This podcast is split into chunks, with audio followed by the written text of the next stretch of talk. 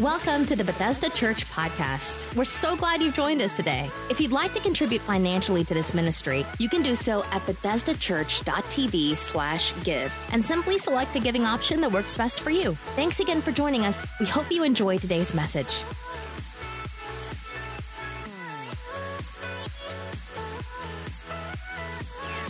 What's up, Bethesda? How's everybody doing? Good? Glad you're here today. Uh, we are going to conclude our series on the end times. How many of you have enjoyed this series so far? You enjoyed it? I've had a lot of fun teaching and uh, preaching these messages over the last few weeks. Today, we are going to conclude the series. Um, and if you missed any of the messages, you can always go to BethesdaChurch.tv, catch back up, or download our church app. You could even subscribe to the podcast on iTunes. There's a lot of ways that you could catch up uh, to get all the info about the end times. I shouldn't say all the info. Um, you could talk for months on this subject. There's just a lot of material in the scripture about prophecy. Um, and if you'll remember, go back just a few weeks with me, little review before I get into today's message is in week one, we talked about Israel. Um, and the reason for that is that Israel plays a significant role in the end times. Uh, we, we know from Scripture that the end cannot occur unless Israel exists, and that's significant because for almost 2,000 years they did not exist, but in a single day, a nation was born again. Uh, it was rebirth in 1948, and that was the moment that we called the beginning of the end times. Week number two, we talked about the falling away, or what uh, many scholars call the apostasy. That is, people who were in relationship with God, but in the last days, many of them, their hearts, their, the, the love of many, the Bible says, will wax cold. That a lot of people uh, will turn away from their faith because of the cares of this life, the anxieties uh, attached to the life that we're in. And so we talked about that. In last week's message, we talked about what time is it?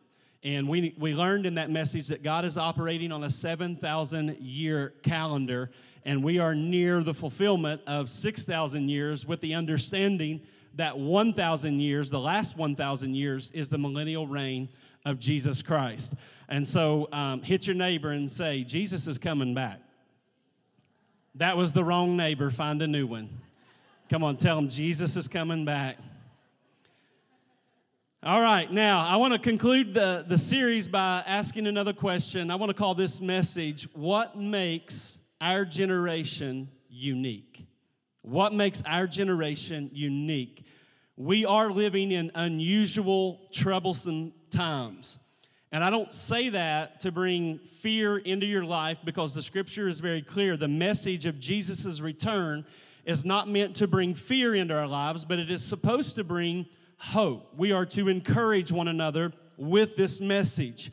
Another reason I think we should have hope and be encouraged by Jesus' return is because the scripture says, in the last days, God will pour out his spirit on all flesh, and that our sons and daughters will prophesy. I don't know about you, but I am looking for a move of God's spirit upon not only my generation, but upon my children, where they prophesy and speak, Thus saith the, the word of God. How many are expecting that in the last days? Now, with that, this whole concept of are we in the last days, that's a question that a lot of people are, ask, are asking. It's a question that I get asked oftentimes as a pastor, and it's incredible to see how that question it, it crosses all religious and societal lines. A recent Gallup poll, here's a stat that they gave. They said that 66% of Americans believe that Jesus Christ will return to the earth. So 66% of the United States believes that Jesus is coming back, which is odd considering that is 20% higher than the number of actual believers.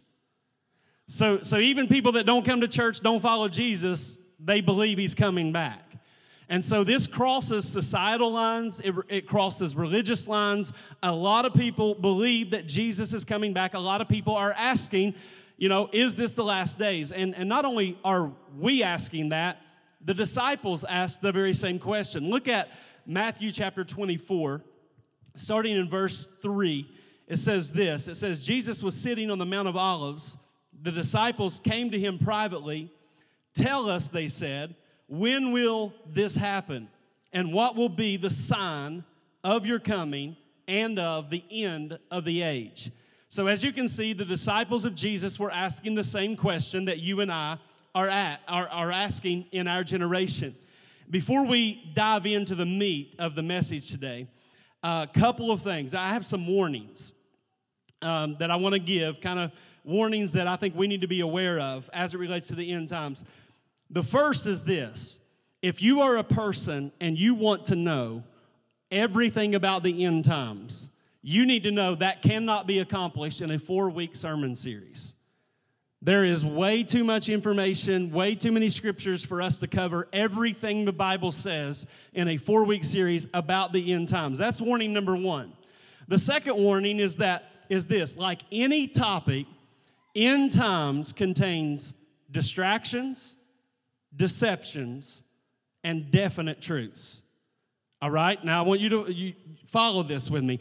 In the message of the end times, it contains in this deceptions, distractions, and definite truths. Now, what are you talking about with distractions? Well, that's an odd statement to make on the fourth week of a series, but I want to make it because a lot of people they become so fascinated with the future that they don't live with any application for today. I'm going to say it another way. Some people are so tied up in knowing when Jesus is going to return that they are not becoming more like Jesus today. Are y'all with me? So we can't get so tied in knowing the future that we're not becoming more like Jesus today. So there's distraction. Then there's deception. End times has become big business. A lot of books, a lot of DVDs, movies, um, people selling end times for to fund uh, airtime on TV or to fund their own ambition. And so we, we have to make sure we're not deceived in this message because you can take one portion of the Bible, and some people do this, and it doesn't matter if you're talking about end times or, or healing or miracles or whatever topic you want. How many? We can't build our whole life on one teaching. Jesus didn't just teach end times, he taught love, he taught marriage, he taught raising your kids, he taught healing, he taught miracles, and he taught end times. So I want you to hit your neighbor and say, expand your message.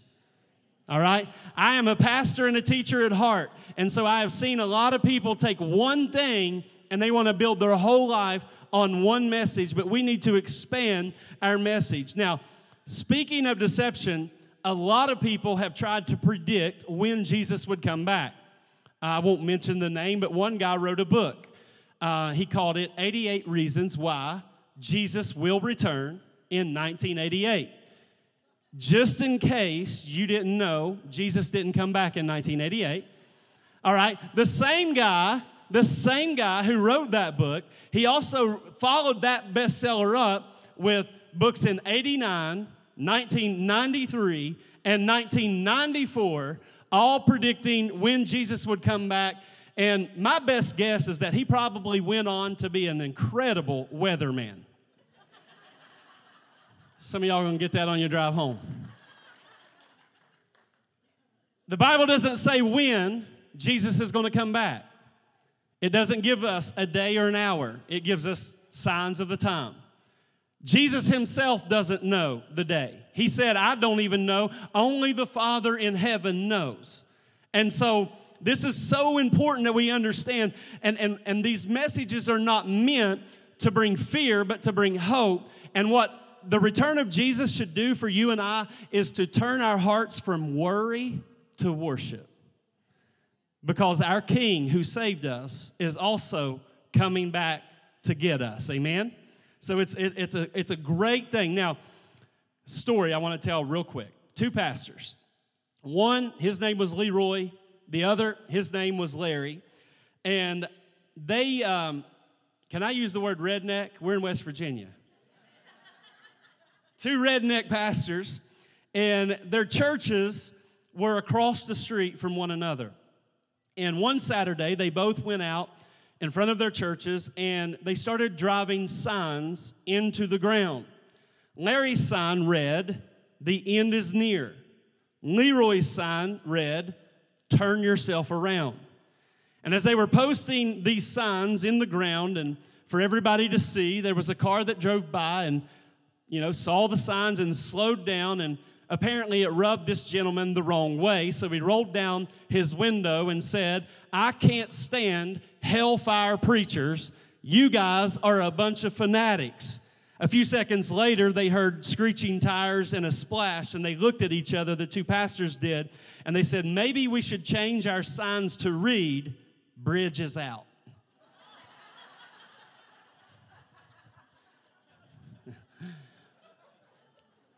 Being aware of biblical signs is one of the keys to building your faith. 30% of your Bible is about prophecy. There are hundreds of scriptures that outline Jesus coming the first time, and there's hundreds of scriptures outlining Jesus returning for the church. Now, a lot of you would say, well, Pastor, every generation has believed that Jesus was coming back in their generation. And that is true. Every generation has believed that Jesus would come back in their time. But what separates our generation from all other generations is that in generations past, you would have one sign, possibly two signs that would happen at the same time. What's unique about our generation is that all signs are happening at the same time. And that's why the scripture refers to the coming of the Lord like a woman getting ready to give birth to a child. It, it, compares it to the labor pains, how that the closer you get, the contractions happen more frequently. All right, they're happening, uh, you know, often. There's less time in between, and that's what we are seeing with the signs of the time. We are seeing all the signs happen at the same time. So I want to end this series by giving you six signs that make our generation unique. Six signs that make our generation unique. Number one, the gospel will be preached to the whole world. That is a unique sign to our generation. Hit your neighbor and say, This is my generation. All right, this hasn't happened until now.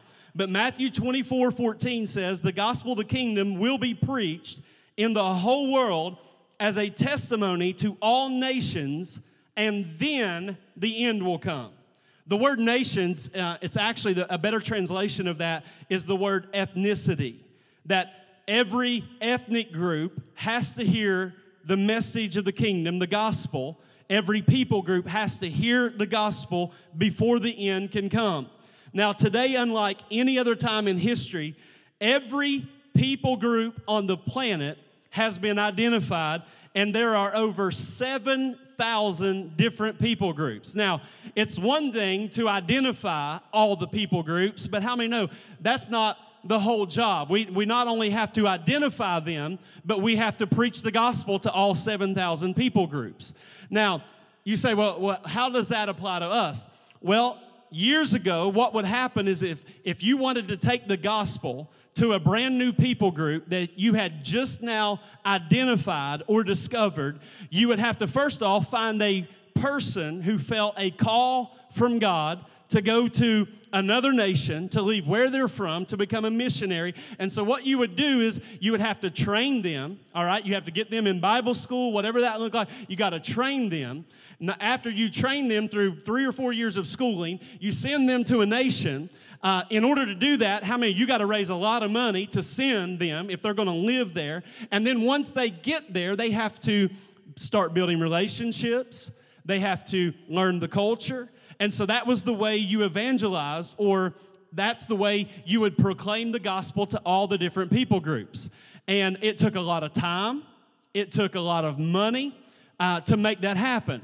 Now, things have changed because of technology, because you can take the Bible school and you can translate it into their language, in that people group's language, and you can put it on a thumb drive and send it over there, and the gospel is there. And the Bible is now being translated in like six or seven hundred different languages so that people all over the world can read the scripture for themselves. How many know in our generation the gospel is being preached all over the world, unlike any other generation that lived before us? This is a unique sign that is connected to our generation.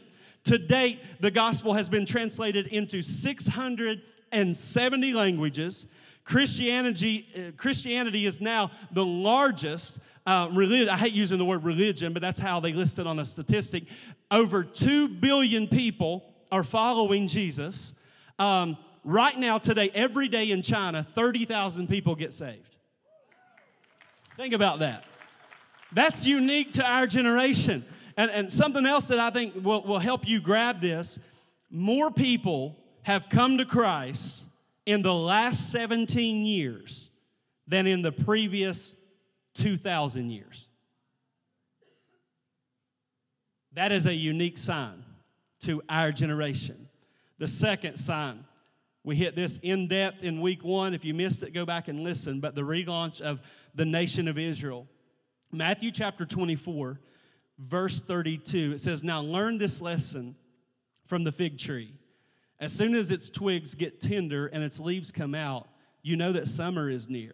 Even so, when you see all these things, you know that it is near, right at the door.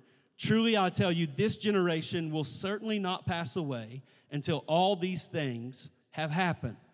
In Scripture, all scholars and theologians agree that the fig tree is speaking of Israel.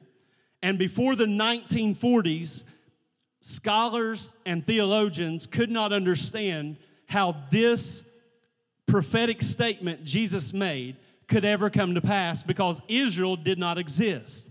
That's why we spent a whole message talking to them. They, they, it confused, how is this going to happen when the nation of Israel does not exist? But after World War II, we know that the nations of the world agreed because of the persecution that the Jews had suffered to they, they voted to, to let them become a nation again. And so, 2,000 years they didn't exist, and in one day, a prophecy is fulfilled.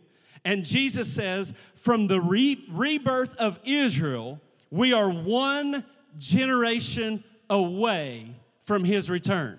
Now that's significant because he didn't say we're 5,000 years away once that happens. He says that generation will see the return of Jesus Christ. That's what he's talking about. And so we asked in week one, how long is a generation? Well, Psalm 90, verse 10 says, The days of our lives are 70 years, and if by reason of strength they are 80 years. Did you know from 1948 to now, it's been 70 years on the button since Israel became a nation? Hit your neighbor and tell him, Jesus is coming. All right? You, you need to know, I can't stress this enough. The third sign the third sign is technology. Technology. Technology has changed the game. The Bible talks about, in the book of Revelation, it talks about two witnesses that are, um, that, that God raises up. And the Bible says these two witnesses are ministering during the Great Tribulation period. And they are messengers who are proclaiming God's message and His kingdom and they come with supernatural power, but the Bible says that they are killed in a public square. So look with me at Revelation chapter 11. It says, I was given a reed like a measuring rod, and the angel stood, saying, Rise and measure the temple of God, the altar, and those who worship there. But leave out the court which is outside the temple, and do not measure it, for it has been given to the Gentiles. And they will tread the holy city underfoot for 42 months and I will give power to my two witnesses, and they will prophesy 1,260 days, clothed in sackcloth. These are the two olive trees and the two lampstands standing before the God of the earth. And if anyone wants to harm them, talking about the two witnesses, look at what these two witnesses are going to be able to do. Fire proceeds from their mouth and devours their enemies. And if anyone wants to harm them, he must be killed in this manner. These have power to shut heaven so that no rain falls in the days of their prophecy. And they have power over waters to turn them, them to blood and to strike the earth with all plagues as often as they desire. When they finish their testimony, the beast that ascends out of the bottomless pit will make war against them, overcome them, and kill them. So God's two witnesses have supernatural power, but they are killed. Now, here's the part you got to pay attention to it says, And their dead bodies will lie in the street of the great city, which spiritually is called Sodom and Egypt, where also our Lord was crucified, then those from the peoples, tribes, tongues, and nations will see their dead bodies three and a half days and not allow their dead bodies to be put into graves. I'm going to stop reading right, right there. These two witnesses are killed by the Antichrist, and they're killed in a public square, and the whole world sees this happen at the same time. Now, this is where technology comes in because when I said that, a lot of you are thinking, like scholars have for many years, how in the world is the whole world going to see an event happen at the same time?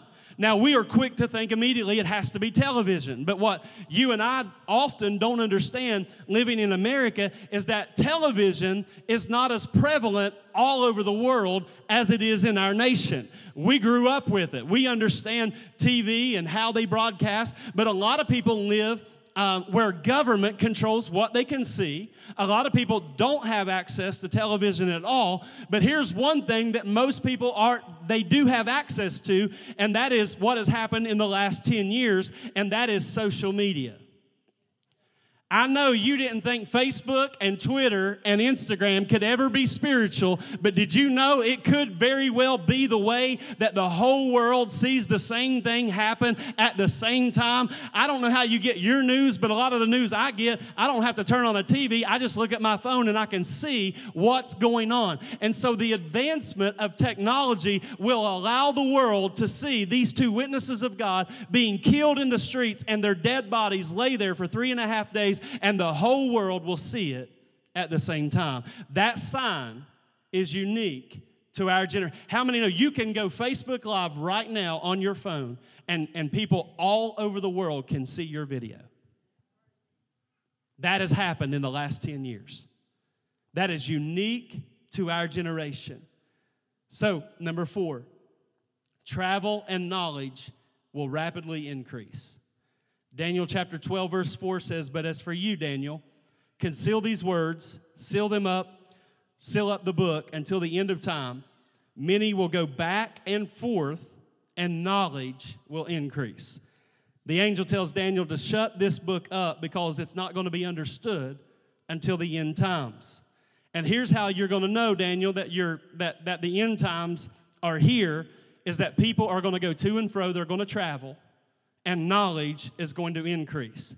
The actual translation of that verse is the end will come, and during the end times, we will experience an explosion of travel and an explosion of knowledge. Now, think about that. A hundred years ago, a person could only travel approximately 20 to 40 miles in one day. Some of you all traveled further than that on your way to church today.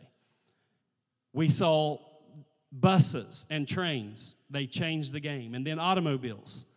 But in the 1960s and 70s, the common person was able to fly anywhere they wanted to go.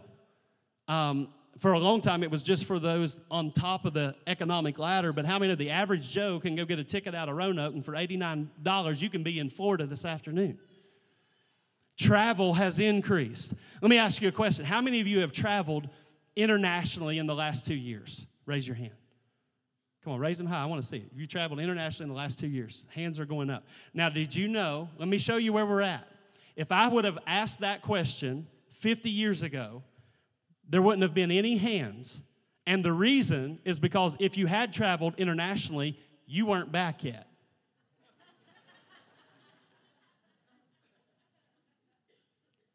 Travel has increased.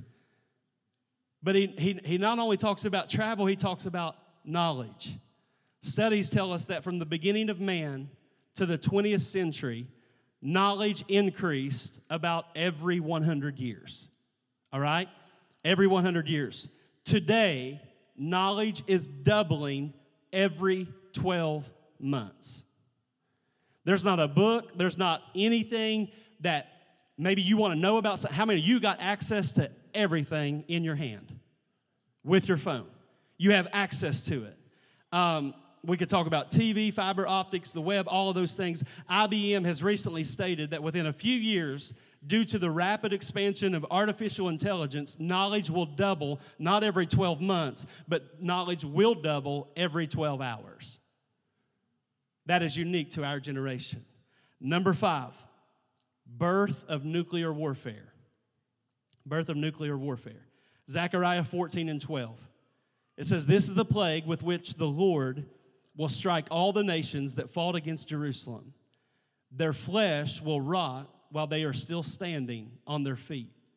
Their eyes will rot in their sockets, and their tongues will rot in their mouths. On that day, people will be stricken by the Lord with great panic. Now, first off, that's probably not the scripture you're going to put on your refrigerator today.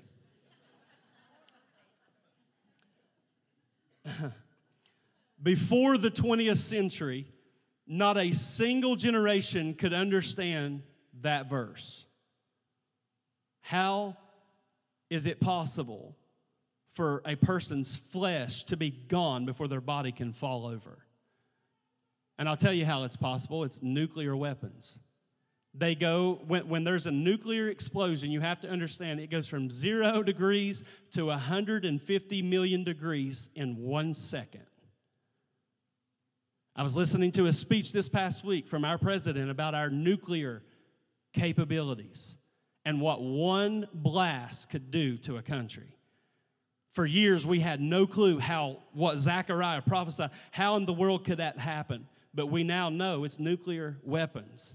The sixth sign that makes our generation unique is that many will turn away from God. And, and this subject we hit in week number two, but look at Matthew 24 and 10. It says, At that time, many will turn away from the faith and will betray and hate each other. And many false prophets will appear and deceive many people. In America, some say Christianity is declining, some say flatlining. The truth is, is that it is polarizing. For a long time, people have claimed Christianity because it was the cultural norm to be a Christian. As society, though, has progressed, we've become more progressive, a lot of people no longer even feel the need to have an appearance of faith. And so we have a, a, major digression in people following Jesus. Now, I want to show you from the Barna Group some stats that I think you will find interesting today. Um, the builder generation are the people born between 1927 and 1945. Do we have any builder generation folks in the house. Come on, right? Don't be shy. Don't be shy to give away your age. All right, now check this out about the builders 65% of them are Bible based believers. 65%. Watch what happens though in the next generation, they labeled the boomer generation, people born between 1946 and 1964. Only 35% of them are Bible based believers. The Buster generation, which is my, my generation, 1965 to 1985, only 16% are Bible based believers. And then finally, my children, the Bridger generation, 1986 to now, they say if trends continue, only 4% of that generation will be saved. And I want to just stop right here and insert for all of us that we do what we do because of the Bridger generation, because as long as I see 4% of that generation being saved, that's why we're going to do everything. That's why we're going to have loud music and crazy lights, and we're going to do at the movies in two weeks, is because there's 4% of a generation that needs Jesus. And as long as I'm the pastor, we're going to do anything short of sin to reach that generation so we can take that number from 4% back up to where it needs to be. How many? We ought to be going after 100%, whatever it takes. I'll get my preach on here in just a second. So, verse 11, though, check this out. He said, Many false prophets will appear and will deceive many. 57% of evangelical Christians, 57% of them, believe that many religions lead to eternal life. I mean, that's sad that 57% believe there's multiple ways to eternal life. Religious tolerance is at an all time high. And I want you to hear my heart today. The problem isn't that people don't believe in anything, it's that they believe in everything. They believe in everything. Many people are deceived into thinking that there's more than one way. Common sense, though, would tell you that people traveling in opposite directions cannot end up at the same destination. The problem today is that if you say that, if you preach that, you're labeled a bigot, a fanatic. Well, pastor, you can't preach that because that you, you just don't, you're graceless. You don't, you don't have grace for people. Well, how many of you all would agree that Jesus was the most grace-filled person who ever walked the earth? Right? Do you believe that? Jesus is the most grace-filled person who ever walked the earth. And when he was asked about getting to God, here was Jesus' response in John 14 and 6. He said, I am the way, I am the truth, I am the life. No one comes to the Father except through me. Our message has to be clear. There is one way to eternal life, and his name is Jesus. There's only one who laid his life down, but also picked it back up again after three days, and that is the message of Jesus Christ. That is the gospel. So many of us, we are faced with so many avenues where people are challenging us. And, and, and listen, we're going to be grace filled, we're going to love people, but we're also going to preach the truth. We have to tell them the truth. We started the whole series by asking, Are we living in the last days? And I've done a lot of research, I've studied the Bible, I've listened to pastors that are much smarter than me, and I have concluded we are living in the last days. We are living, we are there. Now, with that, you need to know that this message for a lot of people, the Bible says, talks about how the last days would cause a lot of people's hearts to fail them because of fear. That fear would become this heavy thing on people's hearts that would weigh them down. Here's what Luke 21 and 9 says it says, Do not be frightened. These things must happen first, but the end will not come right away. If this message, if this series has created fear in you, you have missed the point of the series, and more importantly, you have missed the point of the prophetic. God gave us the prophetic not to conceal it, He gave it to us to reveal it. He wants us to know the signs. He wants us to know the time that we are in. He wants us to know that He's coming back for us. And here's what we need to know love is the cornerstone of everything God does, including the execution of His end time plans. How many love is, is why God does everything He does? It's why He gave us all these scriptures about His return. So he has prepared us. And as important and as valuable as the question of are we living in the last days? That's very important question. I think there's a more important question. And that more important question is simply how are you living your last days? You say, well, Pastor, what do you mean my last days? Well, you need to know the scripture is very clear. Our life is like a vapor. It's here for a little while and then it's gone. Whether you want to admit it or not, whether this is the last days or not, you are living in your last. When you compare 70 years, 80 years, even 100 years, if you compare that to eternity, how many? That's not even a drop in the bucket. When you stand it up to eternity, it's not even a drop in the bucket. Romans 13 and 11 says, And do this, understanding the present time the hour has already come for you to wake up from your slumber because our salvation is nearer now than when we first believed. So we don't need to focus on how much time remains. We need to focus on what am I doing with my remaining time. So I'm going to leave you with three things that we need to do. These are three actions. We're living in the last days. Here's three actions we're going to close this series out with. Action number one you need to think clearly. Everybody say that. Think clearly.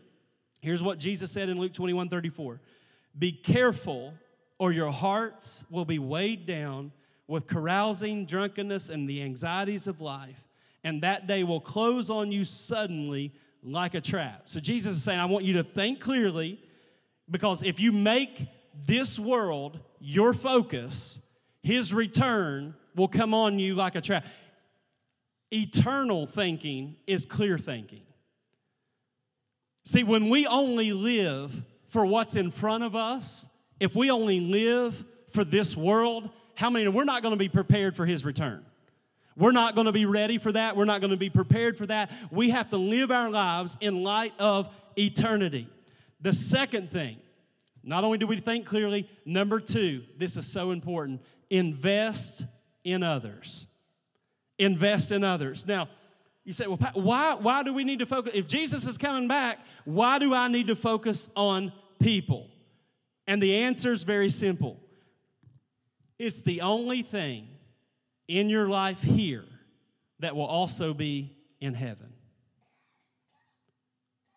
The only thing you're going to be able to take with you are the people you're connected with.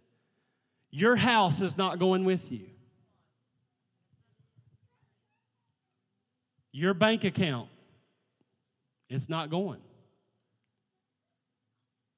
Your old car that you got in the garage and protect. And don't let anybody even breathe on it.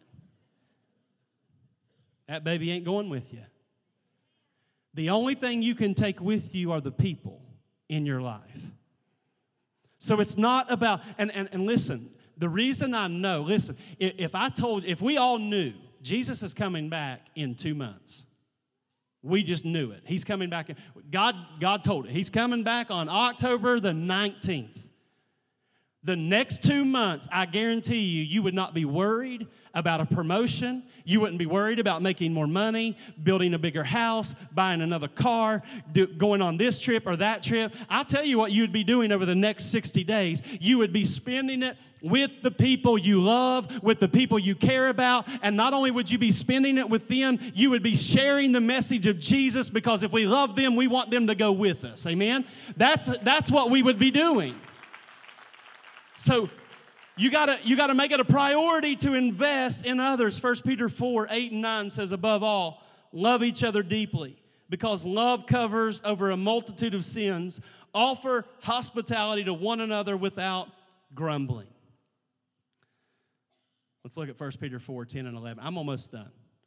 It says each one should use whatever gift he, he has received to serve others, faithfully administering God's grace in its various forms. If anyone speaks, he should do it as one speaking the very words of God. If anyone serves, he should do it with the strength God provides, so that in all things God may be praised through Jesus Christ. So we got to think clearly. We need to invest in others. And number three, have hope. Have hope. Look at this verse Luke 21 28. Worship team, you all can come back. Thank you. Here's what Jesus said Luke 21 28. When these things begin to take place, build a bunker.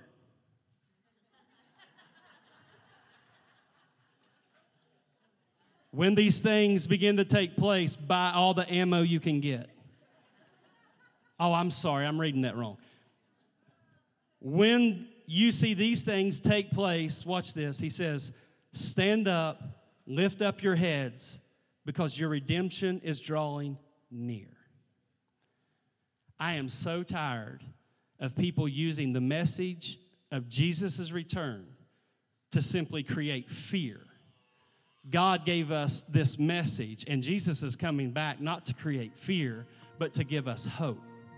See, this world, you, you, it, it, you may be living in a bubble and don't really know what's going on, but this world is sick and messed up. It is a messed up world.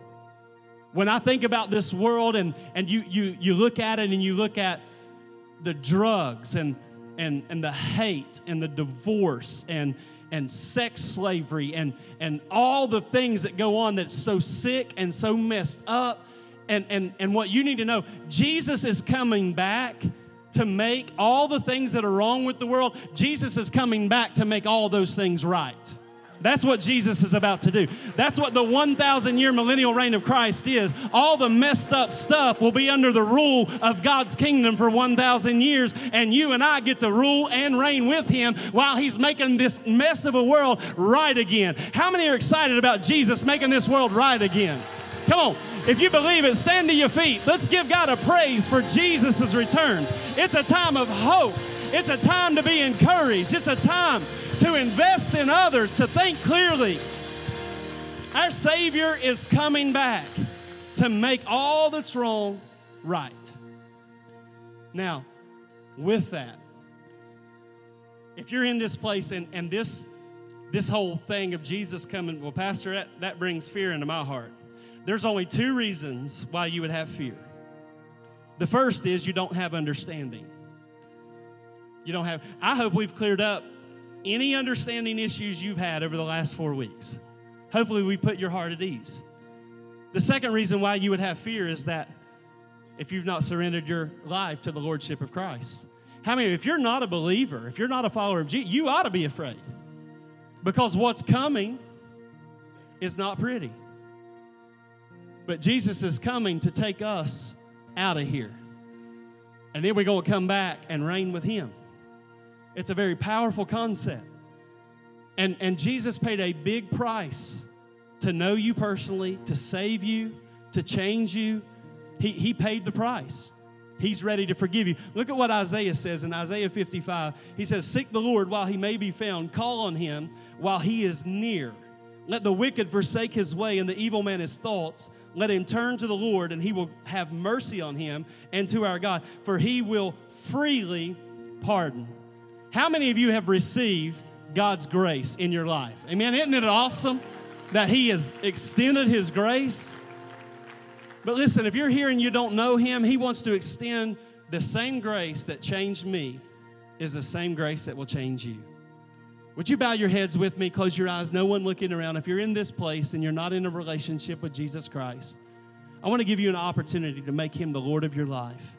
If that's you today and you want to know Jesus, you want to be saved, if that's you, would you just throw your hand up right there where you are and say, That's me. I want to make things right with God today before I leave. That's me, Pastor. Anyone at all? Anyone at all? If you're watching online, we would love to pray for you as well. If you need, need to know Jesus as your personal Savior, anyone at all.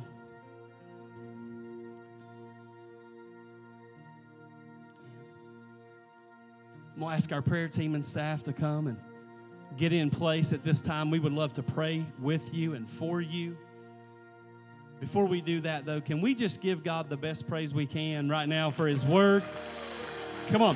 High five three people and tell them Jesus is coming back. Thanks for listening to this week's message from Bethesda Church. We hope you'll stay connected by following us online. You can find us on Facebook, Twitter, Instagram, and our website, BethesdaChurch.tv. Thank you for joining us and have a great day.